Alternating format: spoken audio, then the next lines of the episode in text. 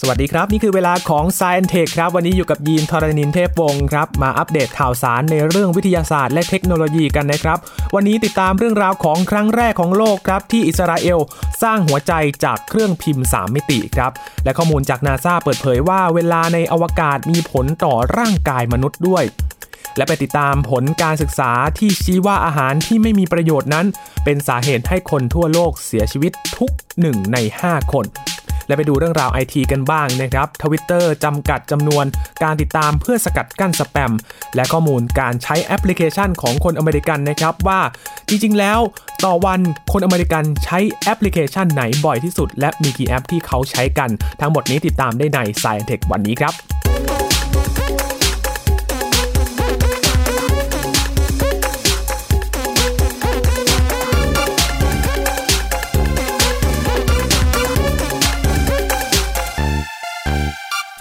มีข้อมูลทางการแพทย์เปิดเผยนะครับเป็นความก้าวหน้าทางการแพทย์ครั้งใหม่ และเป็นครั้งแรกของโลกด้วยนะครับคุณผู้ฟังที่ทีมนักวิทยาศาสตร์อิสราเอลครับเขาผลิตหัวใจ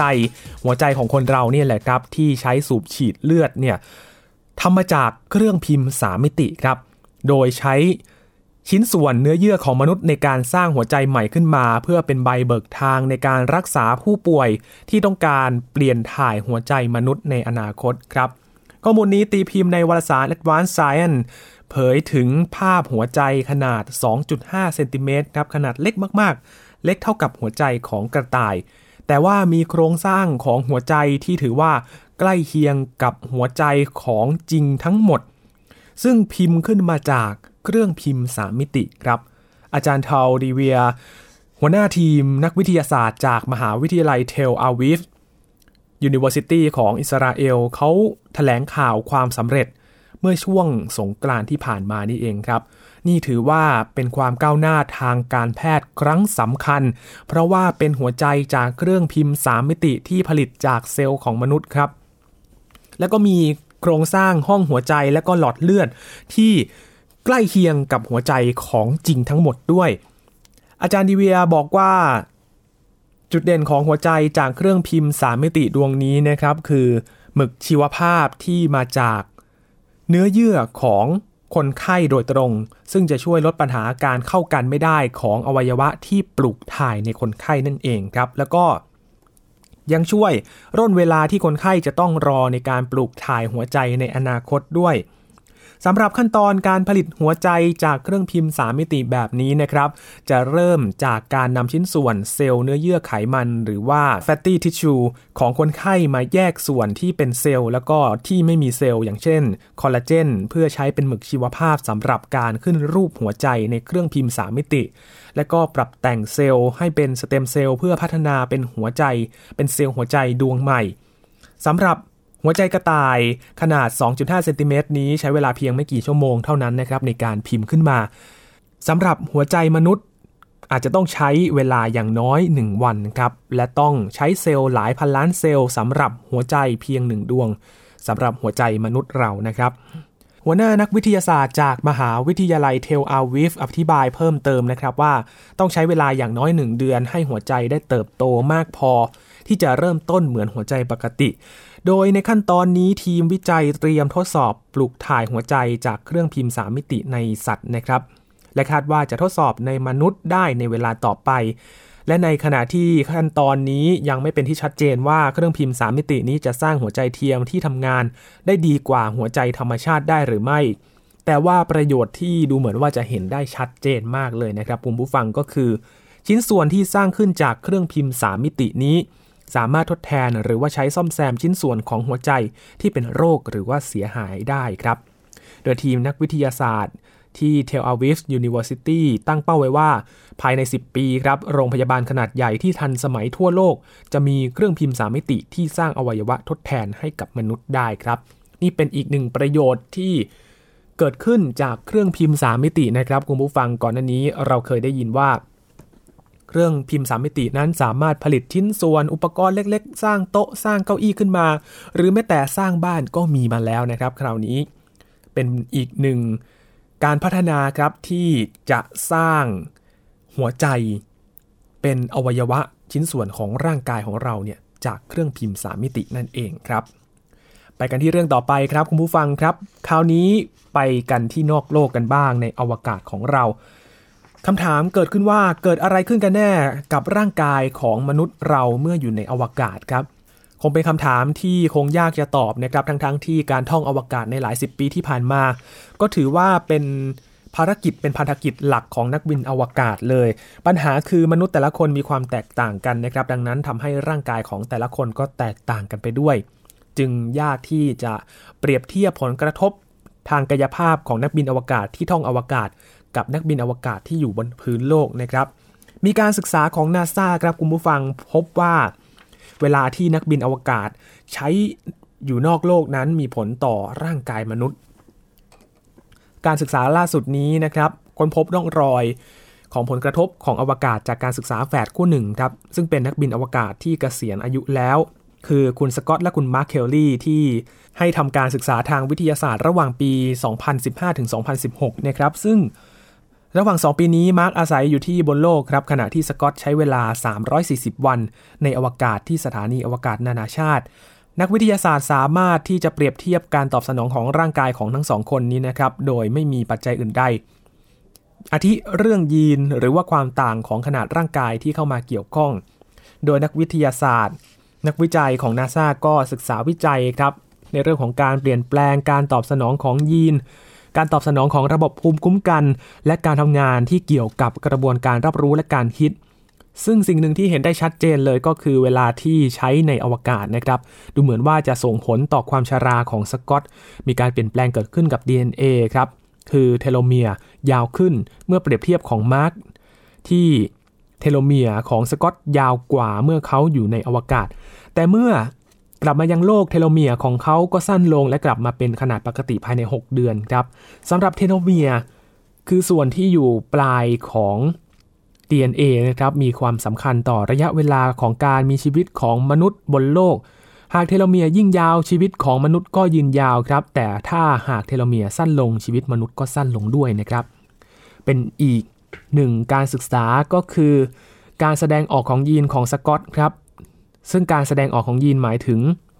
วิธีการที่ยีนนั้นมีปฏิสัมพันธ์กับสภาพแวดล้อม โดยการศึกษาพบว่าการแสดงออกของยีนของคุณสกอตนั้นแตกต่างไปเมื่อเขาอยู่ในอวกาศครับ ยีนส่วนใหญ่ของเขาจะกลับเข้าสู่สภาพปกติเมื่อกลับสู่บนพื้นโลก แต่ก็มีบางยีนนะครับที่ดูเหมือนว่าจะเปลี่ยนไปอย่างถาวรจากการใช้เวลาในอวกาศ ผลกระทบ ของการเปลี่ยนแปลงของยีนก็มีผลต่อการทำงานของระบบภูมิคุ้มกัน และการซ่อมแซม DNA ด้วยนะครับ นี่คือผลการวิจัยของนาซานะครับที่เปิดเผยว่าเวลาที่เราอยู่ในอวกาศนั้นมีผลต่อร่างกายมนุษย์อย่างไรนะครับ ก็เป็นตัวอย่างที่ชัดเจนนะครับนำฝาแฝดคู่หนึ่ง คนหนึ่งอยู่บนพื้นโลก อีกคนหนึ่งใช้ชีวิตอยู่ที่อวกาศก็เห็นความเปลี่ยนแปลงที่ชัดเจน สามารถเปรียบเทียบกันได้นะครับ มาอีกหนึ่งงานวิจัยหนึ่งครับในช่วงนี้ พูดถึงอาหารเป็นเรื่องที่สำคัญกับคนเรามากนะครับ ชีวิตเราจะขาดอาหารไม่ได้นะครับคุณผู้ฟังเขามีการศึกษาครับว่าอาหารที่ไม่มีประโยชน์นั้นเป็นสาเหตุที่ทำให้คนทั่วโลกนั้นเสียชีวิตทุก1ใน 5 คน ผู้เชี่ยวชาญเขาชี้ว่า 1 ใน 5 ของคนที่เสียชีวิต ทั่วโลกมีสาเหตุเกี่ยวข้องกับการทานอาหารที่ไม่ถูกสุขลักษณะครับ แล้วก็เตือนว่าการบริโภคน้ำตาลเกลือและเนื้อสัตว์มากเกินไป อาจจะทำให้หลายคนเสียชีวิตลงทุกปี ระหว่างที่องค์การสหประชาชาติประเมินว่าประชากรเกือบ 1,000 ล้านคนทั่วโลกกำลังขาดสารอาหารที่เป็นประโยชน์ ก็พบว่าเกือบ 2,000 ล้านคนครับได้รับอาหารมากเกินความจำเป็น การศึกษาครั้งล่าสุดนี้เกี่ยวกับแนวโน้มการบริโภคอาหารทั่วโลกนะครับ ตีพิมพ์ในวารสาร Lancet จากการสำรวจใน 195 ประเทศทั่วโลกครับ ชี้ให้เห็นว่า ผู้คนรับประทานอาหารที่ไม่มีประโยชน์มากเกินไปครับ รวมทั้งยังมีการบริโภคอาหารที่มีประโยชน์ต่อร่างกาย ในปริมาณที่น้อยลงอย่างน่าเป็นห่วงด้วย ตัวอย่างเช่น โดยเฉลี่ยคนทั่วโลกบริโภคเครื่องดื่ม ที่มีน้ำตาลมากกว่า 10 เท่าของปริมาณ ที่ควรบริโภคในแต่ละวัน และก็บริโภคโซเดียมเกินกว่าระดับที่ปลอดภัยถึง 86%การศึกษาที่ตรวจสอบการบริโภคและแนวโน้มของโรคภัยไข้เจ็บระหว่างปี 2543 ถึง 2560 ยังเตือนว่าคนจำนวนมากครับ ทานอาหารจำพวกเมล็ดธัญพืชที่ไม่ผ่านการขัดสี ผลไม้ ถั่วเปลือกแข็งและเมล็ดพืชต่างๆ น้อยเกินไปสำหรับการรักษาสุขภาพให้แข็งแรงสมบูรณ์ ในปัจจุบันการเสียชีวิตของประชากร 11 ล้านคนมาจากการทานอาหารที่ไม่มีประโยชน์นะครับคุณผู้ฟัง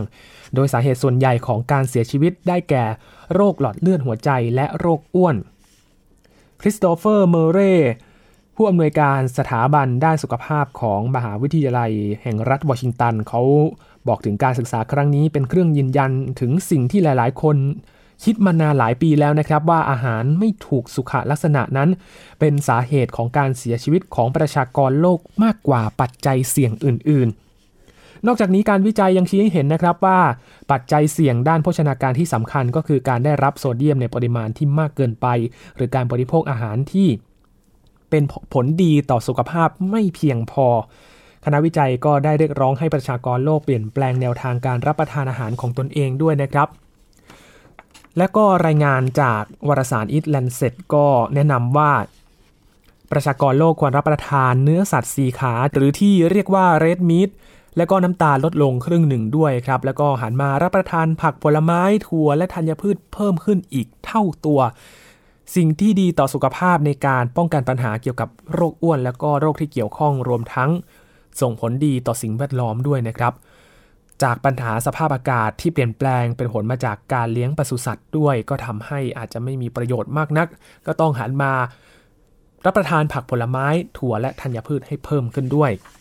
ผู้เชี่ยวชาญก็ตั้งข้อสังเกตด้วยนะครับว่าความไม่เท่าเทียมกันทางเศรษฐกิจก็อาจจะเป็นปัจจัยหนึ่งในการ เลือกรับประทานอาหารที่ไม่ดีในหลายประเทศครับตัวอย่างเช่น การทานผักและผลไม้ให้ได้วันละ 5 ชนิดตามที่แพทย์สั่งนั้น ตามที่แพทย์แนะนำนะครับ คิดเป็นค่าใช้จ่ายเพียง 2%ต่อรายได้ของครัวเรือนในประเทศร่ำรวย แต่ว่าคิดเป็นถึง 50%ของรายได้ครัวเรือนในประเทศที่ยากจนเลยทีเดียวนะครับทำให้การเข้าถึงอาหารก็แตกต่างกันไปตามลักษณะทางเศรษฐกิจด้วยนะครับ นอกจากนี้ยังมีข้อมูลซึ่งอาจจะไม่เกี่ยวข้องกับการวิจัยแต่เห็น เป็นการให้ความเห็นต่อการศึกษาครั้งนี้นะครับ จาก Warwick Medical School นะครับในเมืองโคเวนทรีประเทศอังกฤษ เขาได้ให้ความเห็นว่าการวิจัยชิ้นนี้ช่วยชี้แนวทางว่าควรจะตั้งเป้าหมายอย่างไรครับในการปรับปรุงอาหารและสุขภาพในระดับชาติ และระดับโลก และการขาดผักผลไม้และธัญพืชถือว่าเป็นเรื่องสำคัญมากนะครับ แต่ปัจจัยด้านอาหารอื่น ๆ ที่ศึกษาครั้งนี้ก็เน้นให้ความสำคัญก็คือ การบริโภค ปริมาณโซเดียมในปริมาณที่สูงเกินไปด้วยเช่นกัน ก็ถือว่าเป็นเรื่องที่ไม่ดีต่อสุขภาพอีกเรื่องหนึ่งที่ต้องมาเตือนผู้บริโภคแล้วก็คุณผู้ฟังด้วยนะครับว่าอาจจะต้องดูปริมาณโซเดียม ในฉลากอาหารในปริมาณที่ระบุว่าเราควรจะบริโภคโซเดียมมากน้อยแค่ไหน เพราะว่าก็อาจจะเป็นปัจจัยหนึ่งที่ส่งผลเสียต่อสุขภาพได้นะครับ นี่คือข่าววิทยาศาสตร์ในช่วงนี้ครับ ช่วงหน้ามาติดตามข่าวไอทีกันบ้างนะครับ มีเรื่องราวของทวิตเตอร์แล้วก็พฤติกรรมการใช้แอปพลิเคชันของคนอเมริกัน ติดตามได้ใน Science Tech ช่วงหน้าครับ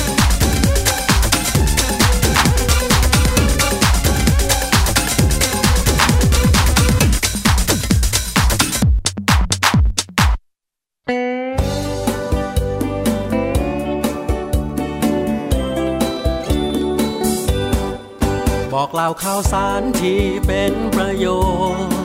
เกษตรกรไทยรู้เท่าทัน ตั้งรับปรับตัวกับความเป็นไป วิถีชีวิตไทยมีภูมิคุ้มกันเกษตรบ้านเราติดตามข่าวสารการเกษตรและเรื่องราวของวิถีเกษตรไทยรอบทิศทั่วเมืองไทย ในรายการเกษตรบ้านเราทุกวันอาทิตย์ เวลา 12 นาฬิกา ทางไทย PBS ดิจิทัล Radio ฝีมือเกษตรบ้านเรา นี่คือเกษตรบ้านเรา เพียงแค่มีสมาร์ทโฟน ก็ฟังได้ไทย PBS ดิจิทัล Radio สถานีวิทยุดิจิทัลจากไทย PBS เพิ่มช่องทางง่าย ๆ ให้คุณได้ฟังรายการดีๆ ทั้งสดและย้อนหลัง ผ่านแอปพลิเคชัน Thai PBS Radio หรือ w w w t h a i PBS Radio com ไทย PBS Digital Radio Infotainment for all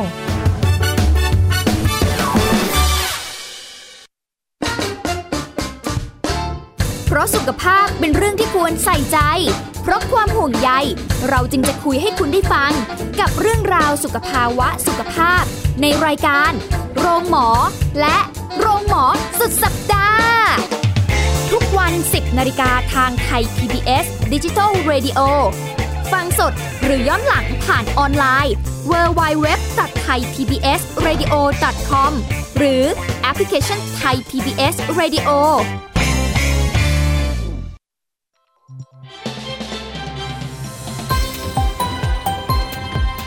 คุณกำลังรับฟัง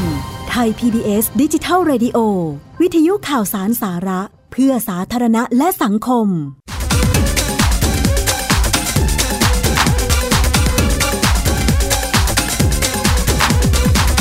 คุณผู้ฟังยังอยู่กับ Science Tech นะครับ อยู่กับจีนทรณินเทพวงศ์ครับ ช่วงนี้มาติดตามเรื่องราวข่าวสารในด้านไอทีกันบ้างนะครับ มีข่าวเรื่องของทวิตเตอร์ครับ ช่วงนี้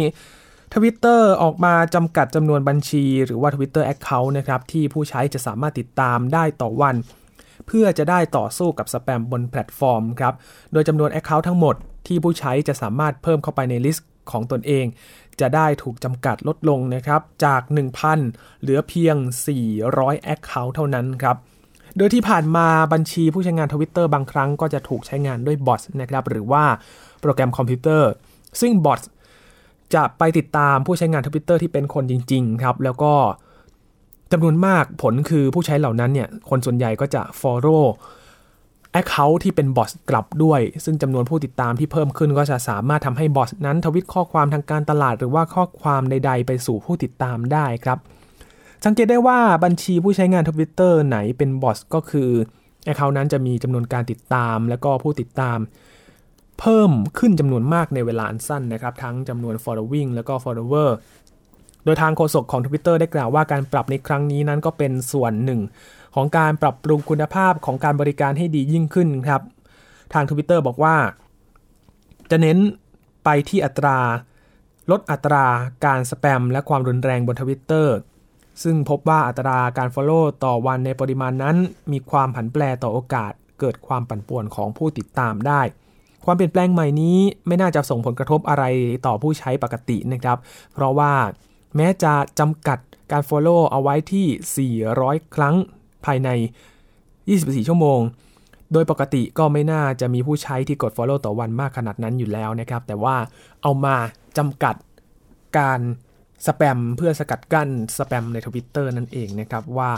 มี Account ไหนที่มีการติดตามที่ผิดปกติไหมเพื่อที่จะจำกัดจำนวนว่า ไม่อยากให้จำนวนการ Follow นั้นสูงมากเกินไป แล้วก็เกิดความผิดปกติได้นะครับ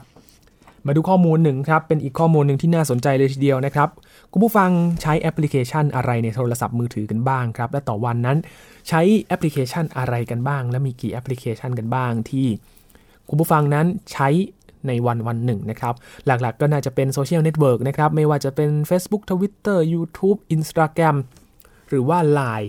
ที่ใช้ติดต่อสื่อสารกับเพื่อนๆ ในโลกโซเชียล หรือว่าจะเป็นเรื่องการเงินที่ดูเหมือนว่าจะไม่เข้าใครออกใครนะครับ แอปพลิเคชันเกี่ยวกับธนาคาร ก็น่าจะใช้บ่อยกันพอสมควรนะครับ ไม่ว่าจะเป็นซื้อของโอนเงินจ่ายเงินต่างๆ เดี๋ยวนี้ไม่ต้องไปธนาคารกันแล้ว ก็น่าจะเป็นอีกหนึ่งกลุ่มแอปพลิเคชันที่คุณผู้ฟังใช้กันบ่อยๆนะครับ แล้วก็มีข้อมูลครับสำหรับการใช้แอปพลิเคชันของคนในสหรัฐอเมริกา พูดถึงแอปพลิเคชันจำนวนมากที่ออกมาท่วมท้นขณะนี้ก็ทำให้มีความยากมากขึ้นนะครับที่แต่ละแอปพลิเคชันนั้น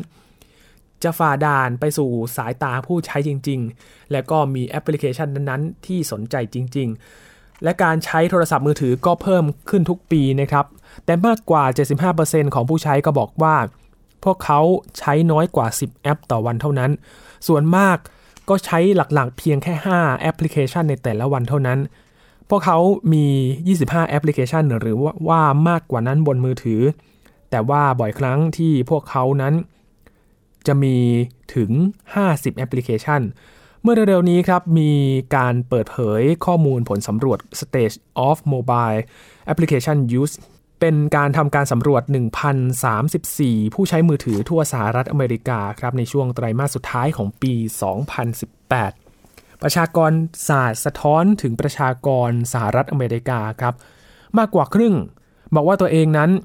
เปิดรับเทคโนโลยีใหม่อย่างรวดเร็ว และก็ครึ่งหนึ่งของผู้ใช้งานก็บอกว่าตัวเองนั้นมีน้อยกว่า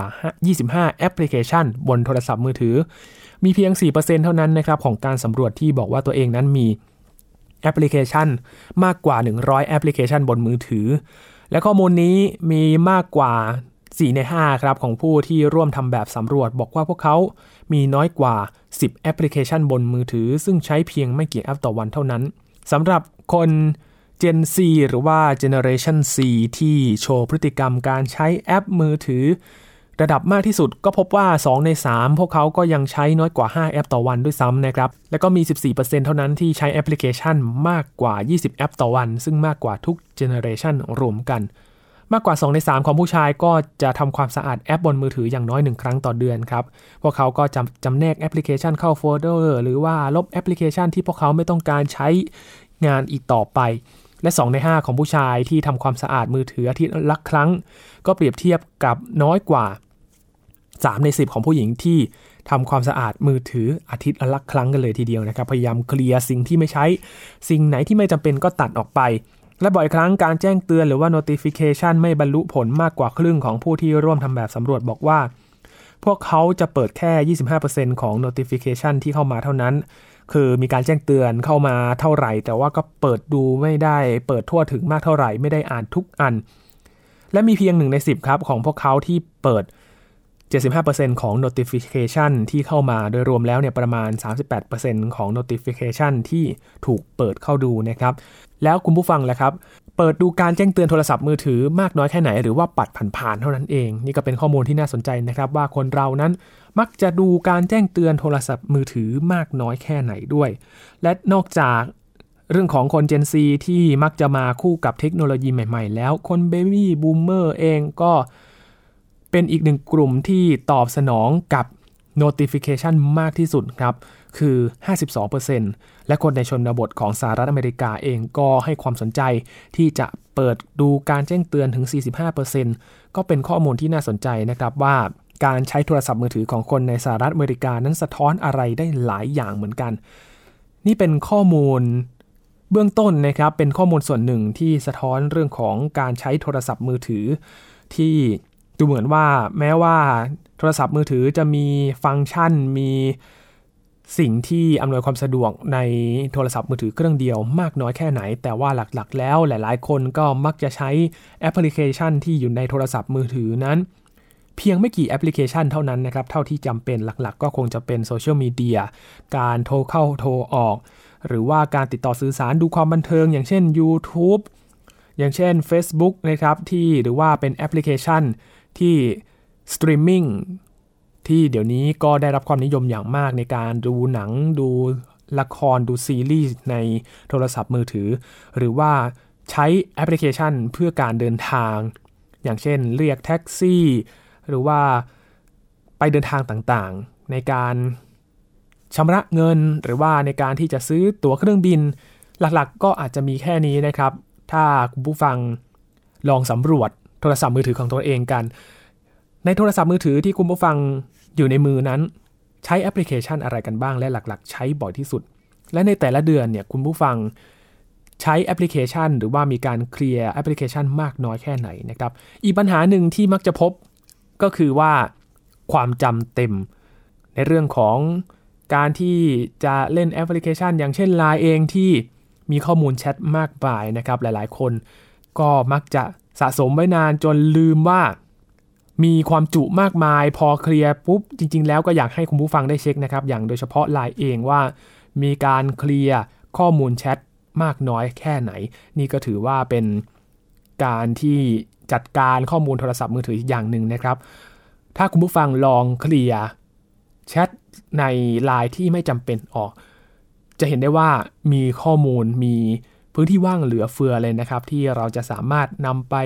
ดาวน์โหลดแอปพลิเคชันอื่น ๆ ได้ต่อ นี่เป็นข้อมูลที่สะท้อนได้หลายอย่างนะครับ เกี่ยวกับการใช้โทรศัพท์มือถือของคนเราในยุคนี้ที่ 5G ก็ใกล้จะมาแล้ว แล้วก็ โทรศัพท์มือถือก็มีการอัปเกรดเพิ่มความจุมากมาย แต่ว่าก็อย่าลืมที่จะจัดการแอปพลิเคชันต่างๆ แล้วก็ข้อมูลต่างๆ ที่ไม่จำเป็นกันด้วยนะครับ นี่คือข่าวสารในเรื่องของวิทยาศาสตร์และเทคโนโลยีที่นำมาฝากกันใน Science Tech วันนี้นะครับคุณผู้ฟังติดตามรายการย้อนหลังกันได้ที่ www.thaipbsradio.com นะครับช่วงนี้ยินทรณินเทพวงศ์ขอบพระคุณสำหรับการติดตามและกลับมาติดตาม Science Tech ได้ทุกสัปดาห์ทุกวันนะครับจันทร์ถึงศุกร์ช่วงนี้ สวัสดีครับ